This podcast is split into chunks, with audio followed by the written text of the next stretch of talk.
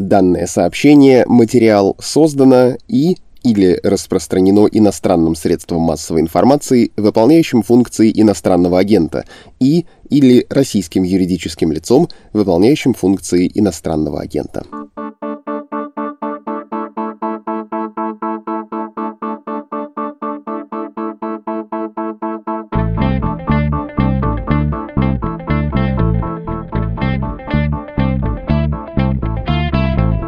Европейский суд по правам человека постановил, что Россия несет ответственность за убийство бывшего сотрудника ФСБ Александра Литвиненко в Лондоне в 2006 году. Об этом говорится в решении по делу вдовы Литвиненко Марины против России. Оно вынесено 21 сентября 2021 года. Александр Литвиненко — это бывший офицер советских, потом российских спецслужб. В конце 90-х он заявил о том, что, цитирую, «отдельные лица используют ФСБ в неконституционных целях». Его история довольно известна, интересно и довольно богато. Это и критика властей, включая руководство и Кремля, и собственные спецслужбы, и сотрудничество с Борисом Березовским, и претензии к Путину лично, и отъезд из России, и сотрудничество с британской разведкой, а также с испанскими спецслужбами и прокуратурой Испании по поводу русской мафии. Но рискну сказать, что перекрывает всю его богатую биографию совершенно ужасная, долгая и мучительная смерть.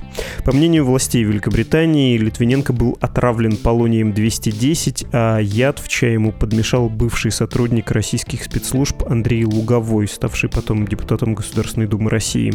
Судья ЕСПЧ от России Дмитрий Дедов, когда выносилось последнее решение, не согласился с мнением большинства своих коллег и в особом мнении заявил, что нашел множество недостатков в британском расследовании, которые вызывают обоснованные сомнения в причастности подозреваемых к отравлению.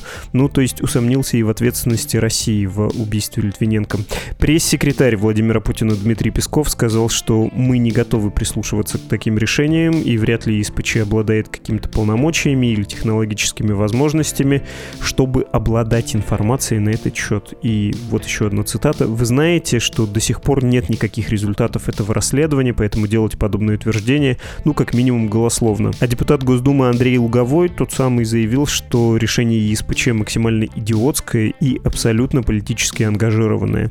Это подкаст «Что случилось?» о новостях новостях, которые долго остаются важными. Меня зовут Владислав Горин, и сейчас мы поговорим с вдовой Александра Литвиненко Мариной и про то, почему она добивалась такого решения Европейского суда и что она думает о расследовании британских властей, которому официальная Москва столь пренебрежительна.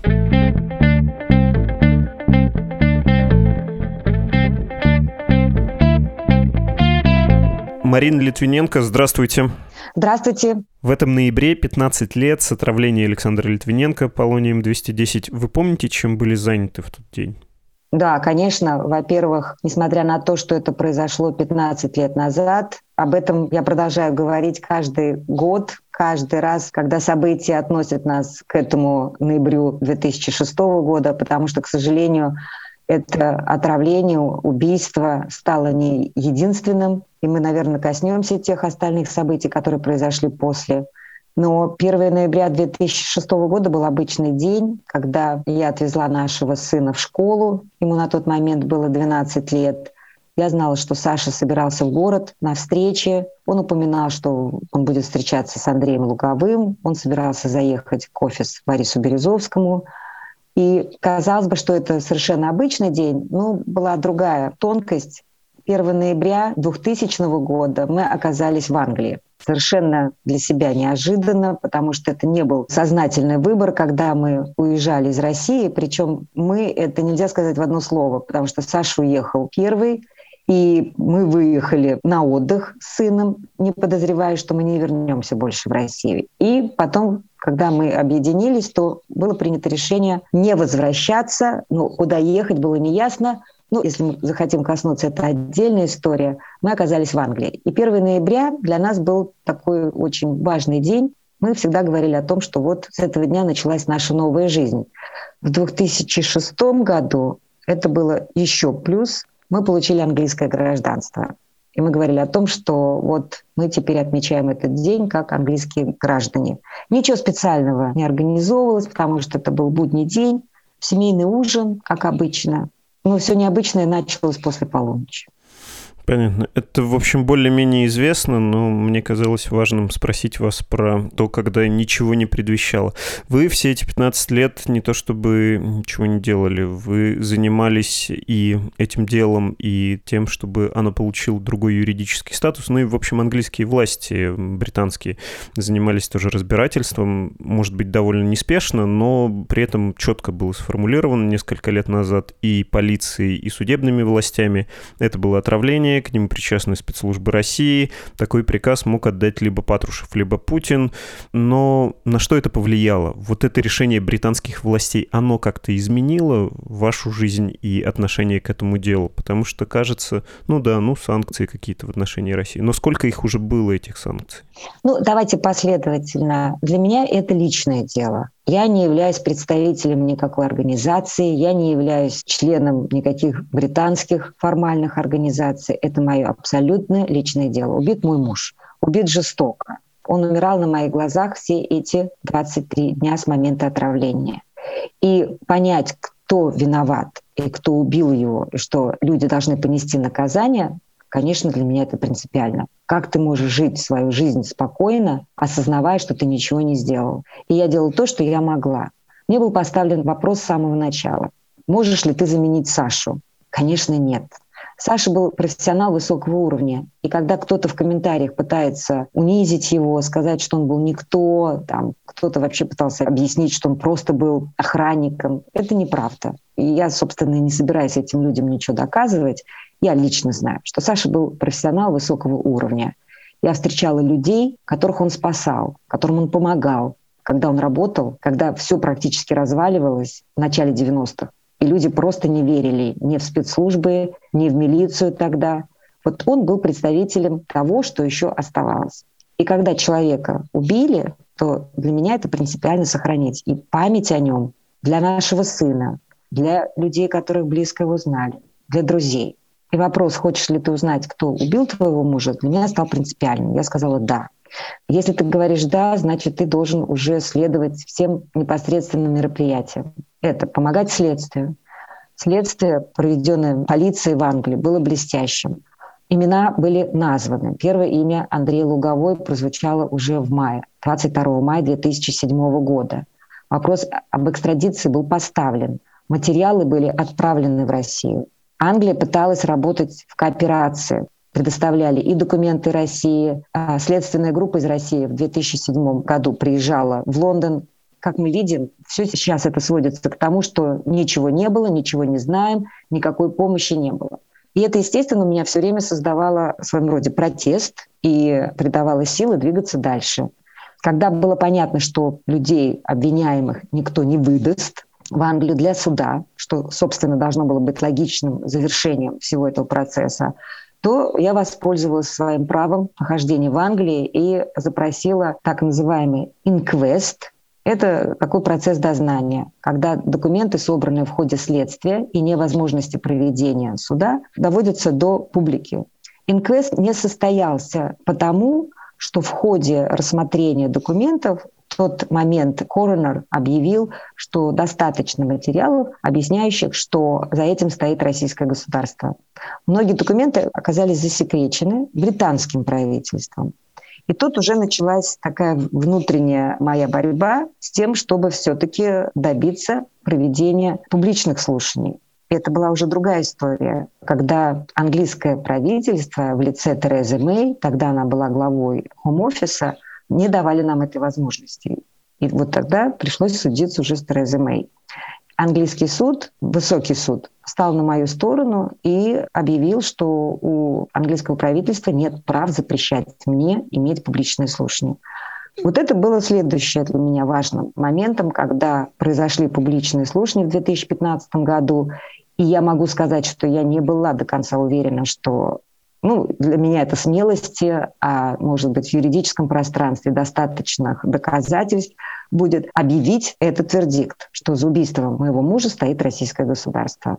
И это прозвучало в заключительном слове представителя полиции, что тоже было очень сильно, потому что полиция никогда не занимала политическую какую-то позицию. И поэтому мне всегда немножечко странно слышать от официальных представителей в России, когда они говорят о том, что это политически ангажировано, что это ради того, чтобы опорочить Россию. Все это неправда.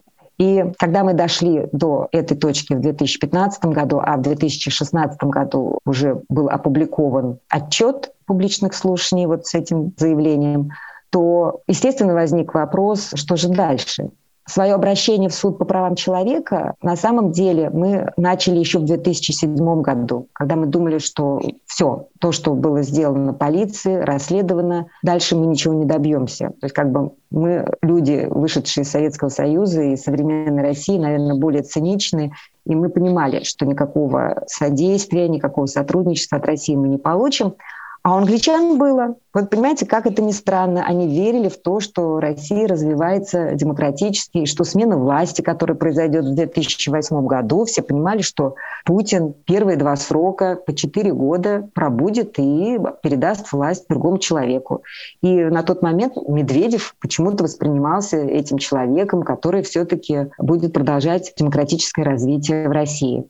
Ну, как мы понимаем, что это не произошло, и вот то, что процесс пошел в 2011 году и закончился в 2016 году уже в Англии, но это все равно позволило нам потом продолжить вот эту мою жалобу уже непосредственно в суд по правам человека, решение которое мы получили вот буквально на днях. Поэтому еще раз повторю, это мое просто личное персональное дело. Как я иногда говорю, что Видимо, это трудно понять, но когда в отношениях людей есть любовь и ответственность, вот для меня это было важно, чтобы Сашина имя не было забыто, чтобы клевета, которая о нем часто возникает, не имела места, и вот это вот то, что я делаю. Это я могу понять и посочувствовать, конечно. Я пытаюсь понять, э, какие могут быть юридические, что ли, политические общественные последствия у решения ЕСПЧ. Если все уже было сказано в Британии, то что дает э, решение ЕСПЧ, который тоже, в общем, обязал Российскую Федерацию выплатить вам 100 тысяч евро и возложил ответственность на Россию за то, что были нарушены права человека. Ну, точнее, вторая статья Европейской конвенции по правам человека. Что это дает в более широком смысле, ну, кроме личных мотивов, о которых вы уже сказали? Помимо личных, я знаю, что как много людей по всему миру следили и продолжают следить за этим процессом. За последние годы, несмотря на то, что я не политик, не политолог, ну, естественно, в силу обстоятельств я в информационном пространстве, я вижу, что происходит и в России, я вижу, что происходит с свободой слова, что происходит с оппозицией. Это просто видно, что происходит с Россией. И поэтому такие вот, казалось бы, мои личные победы, они имеют большое значение психологическое для всех тех, кого я сейчас перечислила. В последнее время Европа, в данном случае мы говорим о Европе, потому что это Европейский суд по правам человека, Европа подвергалась критике неоднократно, что деньги, бизнес, какие-то личные соглашения имеют больше значения, чем те ценности, которые Европа сама пропагандирует. Я имею в виду, закрываются глаза на то, что происходит в России, и продолжается бизнес с этим, я бы сказала, авторитарным режимом, в какой-то степени преступным режимом и делают вид, что ничего не происходит. Так вот, это решение показало, что это не так, что Европа не прогнулась. И надежда на то, что в какой-то момент произойдут изменения в России, это будет поддержано Европой, есть. Да, сейчас очень сложно говорить о том, что в России может все очень просто измениться, потому что пока все только ухудшается. Но, опять же, критично, если так рассуждать, как долго это может ухудшаться, чтобы начались изменения? Ну, наверное, все-таки изменения будут. Когда, я не отвечу. И вот то, что я делаю, оно вот в том будущем будет востребовано. Востребовано и для юристов, и для какого-то, наверное, процесса над этим режимом, вот мое дело, оно будет одним из таких кирпичей, который будет заложен в этот фундамент. Про фундамент понятно, а про Европу не прогнулось не очень понятно. Ну, вообще дела делаются с Российской Федерацией у Европы, и это касается, не знаю, газового проекта большого, который закончился недавно, или в Лондоне вы наверняка видите, как приезжают богатые люди и все еще покупают квартиры. Что тут может произойти? И простите, что я вашу личную трагедию превращаю в рутину рутину. Но что тут еще может случиться? Были и другие смерти. Были Скрипали в 2018 году, которые, к счастью, выжили. Было отравление Навального в Томске в 2020 и тоже были какие-то санкции. Но все это фундаментально, кажется, не влияет на отношения. Вы знаете, я думаю, что вы относительно молодой человек, и поэтому для вас все должно происходить в коротком таком отрезке времени. Если это не меняется завтра, то это уже не изменится никогда. Нет, изменения происходят. Наверное, слишком медленно, как бы нам хотелось. Естественно, это зависит от правительств, от лидеров тех стран, которые сейчас представляют европейские государства, в данном случае Англию, Англия на самом деле одна из самых таких резких. И опять же, то, что произошло в 2006 году с моим мужем, практически поддержки не было. То есть Англия выступила, обменялась резкими заявлениями, сократила контакты во многих вопросах с Россией, но не было поддержки в Европе совсем. Изменения были в 2018 году, когда была попытка отравления Скрипалей. Уже европейские страны, Америка, не знаем там, как это произошло с Трампом, может быть, просто он по ошибке отослал большее количество дипломатов, чем какая-либо другая страна, но сам факт был. И медленно, но это осознание происходит. Конечно, бизнес между Россией и странами Европы, и Англией, и Америкой существует. Но ты не можешь это прекратить в одночасье. Мы знаем, что проекты заключаются на многие годы вперед, и вот так вот взять и разрушить это очень сложно. Но картинка складывается, и понятие репутации все-таки это не последнее сейчас. И то, что происходит вот с таким делом, как мое и другими, репутацию России однозначно негативная. И поэтому уже в другой раз, когда люди будут совершать бизнес, какие-то проекты, там, соглашения, то уже будет репутационный какой-то имидж страны. А что касается Англии, то вы заблуждаетесь, то просто так купить недвижимость в Англии уже нельзя. Ты должен предоставить декларацию, и любые сделки по недвижимости проверяются. Я вам даже могу сказать такую бытовую историю, когда я разговаривала с одним англичанином, который проживает не в Лондоне, но в очень таком обеспеченном, хорошем районе. И у него было очень много русских соседей, о которых он говорил, какие замечательные люди, мы вот проводим совместно какие-то вечера. И вдруг в одночасье они все исчезли. И он это, об этом очень сожалел. А я говорю, а почему они исчезли? Он сказал, ну потому что их попросили предоставить декларацию о деньгах на те, которые они купили эту недвижимость. Так что не все так безнадежно. Ну, возможно, расследование про Лаврова последнее меня смущает, но есть полное ощущение, что реакция Великобритании сводится к тому, что у нас, пожалуйста, не надо никого травить, а приезжать со своими деньгами вы можете. Это ваши проблемы. Когда у себя сами разберетесь, мы тоже подключимся. В принципе, мы не хотим лишать себя выгод, связанных с притоком ваших денег. И это говорится и России, и многим другим, надо сказать, авторитарным странам. Ну или не говорится, а дается понять. Но в целом я бы не сказал, что там есть принципиальная позиция. Впрочем, думаю, что не имеет смысла углубляться в эту дискуссию. Нет, мы не дискутируем, просто, опять же, я вам говорю с позиции человека проживающего и знающего. Вы как бы со стороны смотрите, а я это знаю изнутри, действительно изменения есть. И не говорится о том, что это же не захлопнулась дверь прям вот в один момент. Нет. Но, знаете, в Англии есть очень интересная манера. Кажется, что они ничего не делают. А это как вот удав, который потихонечку вот эти кольца свои накручивает, сжимает, а потом ты уже в какой-то момент понимаешь, что все, уже не двинешься никуда. Вот я считаю, что в Англии именно так сейчас и происходит. Колечки постепенно накручиваются. Как вам кажется, какие были выводы сделаны из того, что произошло с вашим мужем 15 лет назад? Спецслужбы России решили, что в целом это удачная операция и так можно? Ну, потому что, повторюсь, после этого были и другие спецоперации, и с отравлениями, и с неотравлениями. Вон там Чехия говорит про диверсию. И недавняя совершенно история Bellingcat опубликовал имя третьего человека, который по их версии участвовал в покушении на Скрипалей, то есть кроме Петрова Баширова, который и Мишкин, и Чепига, был еще генерал-майор ГРУ Денис Сергеев, или все-таки есть ощущение, что это надо сворачивать, как вам кажется? Ну, в отношении операции по убийству моего мужа Александра Литвиненко, я думаю, что это было неудачное. Да, Сашу, конечно, они убили, но цели они не достигли, а наоборот сделали хуже. В ходе следствия и потом публичных слушаний говорилось о том, что полоний, возможно, был использован и до отравления Александра Литвиненко. Был случай с Романом Цеповым в Санкт-Петербурге в 2004 году. Человек умер абсолютно с теми же признаками, но никто никогда так и не сказал, от чего он умер. И учитывая, что Роман Цепов – одиозная личность, и с его стороны были и преступные элементы, и спецслужбы, он был близко знаком с Золотовым, и с медийными, Александром Невзоровым. Никто так и не выяснил, от чего же он умер. Но я просто знаю однозначно, что все признаки, когда он умирал, были точно такие же, как у Саши.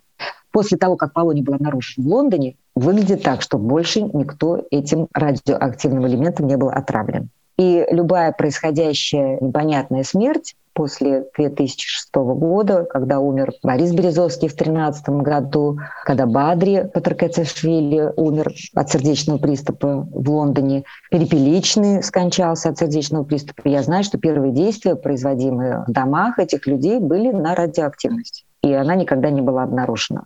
То есть, во всяком случае, это оружие преступления, надеюсь, больше никогда не будет использовано. Есть другая история, что человек, который, я не могу вам сейчас сразу сказать фамилию, который мог быть ответственным за отправление Полония в Лондон, скончался очень быстро при странных обстоятельствах. То есть человек генерал спецслужб. Я это говорю о событиях, связанных с 2006 годом, и в том смысле, что эта операция не была удачной. Вот так вот я могу сказать, что последствия от этой операции оказались гораздо хуже. Что думаете про популярную точку зрения, что наоборот, это была блестящая неудача, потому что теперь многие люди в российской элите, в том числе, которые живут за границей или большую часть времени живут э, за рубежом, они знают, что и к нам могут прийти с новичком, с полонием, с чем угодно. И это такой фактор сплачивания, Родина до тебя всегда дотянется. Ну, там есть еще второй взгляд на это, что, дескать, э, какой-то особый этос у спецслужб есть, и его госаппарат в России тоже разделяет. Вот с предателями можно, но мне кажется, первый пункт насчет того, что теперь всем надо бояться, это смыслообразующая штука. Многие про это говорят. И в этом смысле покушение, точнее убийство Литвиненко было довольно эффективной вещью в таком в демоническом, в сатанинском смысле. Ну, вы знаете такое выражение «сделать хорошую мину при плохой игре». Конечно, будут стараться вывернуть так ситуацию, чтобы это было плюсом для них. И, естественно, это, может быть, развязало руки. Ну хорошо, вы нас поймали, вы теперь понимаете, с кем вы имеете дело. И мы можем себе позволить, что мы хотим, а вы ничего с нами не сделаете, потому что у вас есть правила, у вас есть этикет, у вас есть законы. А мы будем делать так, как мы это хотим. Может быть, вот то, что случилось после 2006 года, что просто было потеряно какое-либо ощущение существования в законе, в правовом поле в отношениях с другими странами.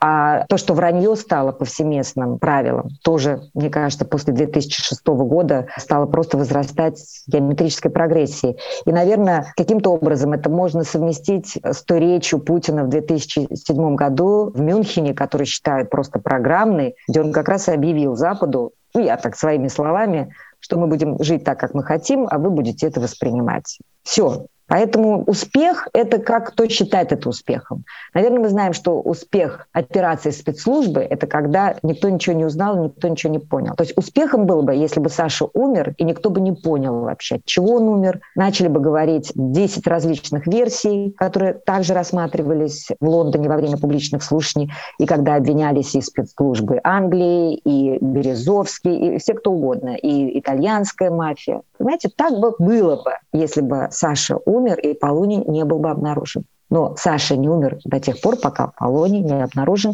И это позволило не только ему самому дать показания до смерти, и полиции в дальнейшем расследовать это дело так, как оно было расследовано. И я считаю, что это блестящее следствие английской полиции и потом ученых, которые это доказали, и полный провал России, которая получила репутационное такое первое вот пятно на том, что вообще это очень опасное государство, с которым вообще нельзя иметь дело. Понятно. Я про вас хотел спросить напоследок, как вы последние 15 лет живете, какой у вас обычно план на неделю, как это выглядит? Потому что я могу объяснить, это не, не здоровое любопытство, а очень часто возникает ощущение, что какой-то общественный деятель, журналист, политик, он как будто в вакууме существует, и мне кажется, это не очень здорово для понимания того, как мир устроен и того, что двигает людьми. Вот как вы в таком бытовом смысле существуете? Я абсолютно приземленный человек. Я, еще раз говорю, не считаю себя политиком. И для меня самым важным в 2006 году было не сломаться, я это знала, не уйти вот в это пространство борьбы, а для меня было важно вырастить сына, которому было 12 лет, который оказался лицом к лицу с трагедией, страшной трагедией.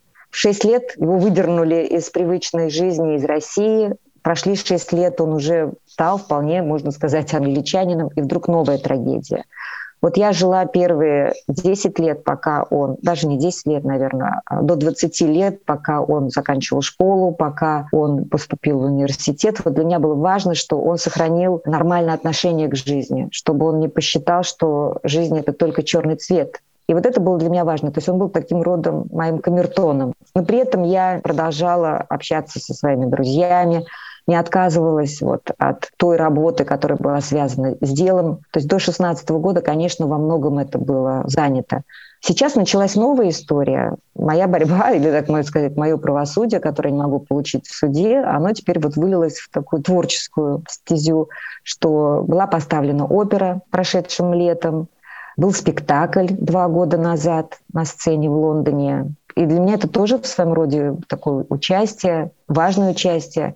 И я вижу все больше и больше, как в Англии к этому делу относятся как личные истории. То, что произошло в Лондоне, совершенно неравнодушно, абсолютно не, как это пытаются сказать, с негативным отношением к России. Ничего подобного. Это не негативное отношение к России. Это история человека, это история семьи, это история отношения стран. Это история. И это надо знать, и это надо видеть. А вообще я люблю рутин, я всегда встаю рано, я занимаюсь ну, не спортом, но здоровым образом жизни, то есть я делаю упражнения обязательно в течение дня. Коронавирус в какой-то степени помог мне и локдаун. Я теперь даже провожу занятия онлайн как тренер по фитнесу. Так что я живу вполне нормальной человеческой жизнью. И, конечно, читаю новости из России. Да. Есть в наборе ваших действий ежедневных обеспечение личной безопасности? Лично я сама нет, мне кажется, просто веду себя вполне адекватно. Но я знаю, что если меня что-то тревожит, то у меня есть прямая линия. Я могу позвонить в полицию и сказать о своих тревогах, и получу мгновенный ответ. Я хотел еще уточнить про 3,5 миллиона евро. Вы в иске в ЕСПЧ именно столько требовали, 100 тысяч было присуждено. Ну, деньги вообще важная вещь в реальном мире. Насколько для вас это принципиальный важный вопрос? Или надо было зафиксировать такую сумму, которая бы ну, была заметной и тоже как-то отражала ответственность, э, которую вы спрашиваете со стороны э, Российской Федерации? Ну, конечно, я полагалась на мнение своего адвоката Бена Эмерсона, который очень известен в кругах адвокатских и в судах по правам человека. Он посчитал, что это сумма, которая должна быть названа. Действительно, я согласилась с ним. Калькуляции не знаю, из чего это исходило, но у него был определенный, видимо, какой-то расчет в этом смысле. Но для меня большее значение играла первая часть решения признание России виновной в убийстве моего мужа. И то, что сократился иск до 100 тысяч, и главное, что не факт, что я даже получу эти 100 тысяч, он не омрачает те чувства, которые я получила от того, что принял этот суд. Нет. Конечно, они бы не помешали, как вы знаете, как когда Путин выдавал по 10 тысяч, или если он, я не знаю, выдал или нет перед выборами, и люди рассуждали, что а почему бы нет? Даже те, которые не признают эту власть, не поддерживают Путина, они считали, а почему не получить даже эти 10 тысяч от этой власти? В данном случае для меня. То есть если это бы получилось бы, то хорошо. Если это не получится, значит, будем жить дальше без этих 100 тысяч. Понятно. Спасибо вам большое. До свидания. Спасибо вам. До свидания. Об Александре Литвиненко и его деле во всех смыслах слова мы говорили с его вдовой Мариной.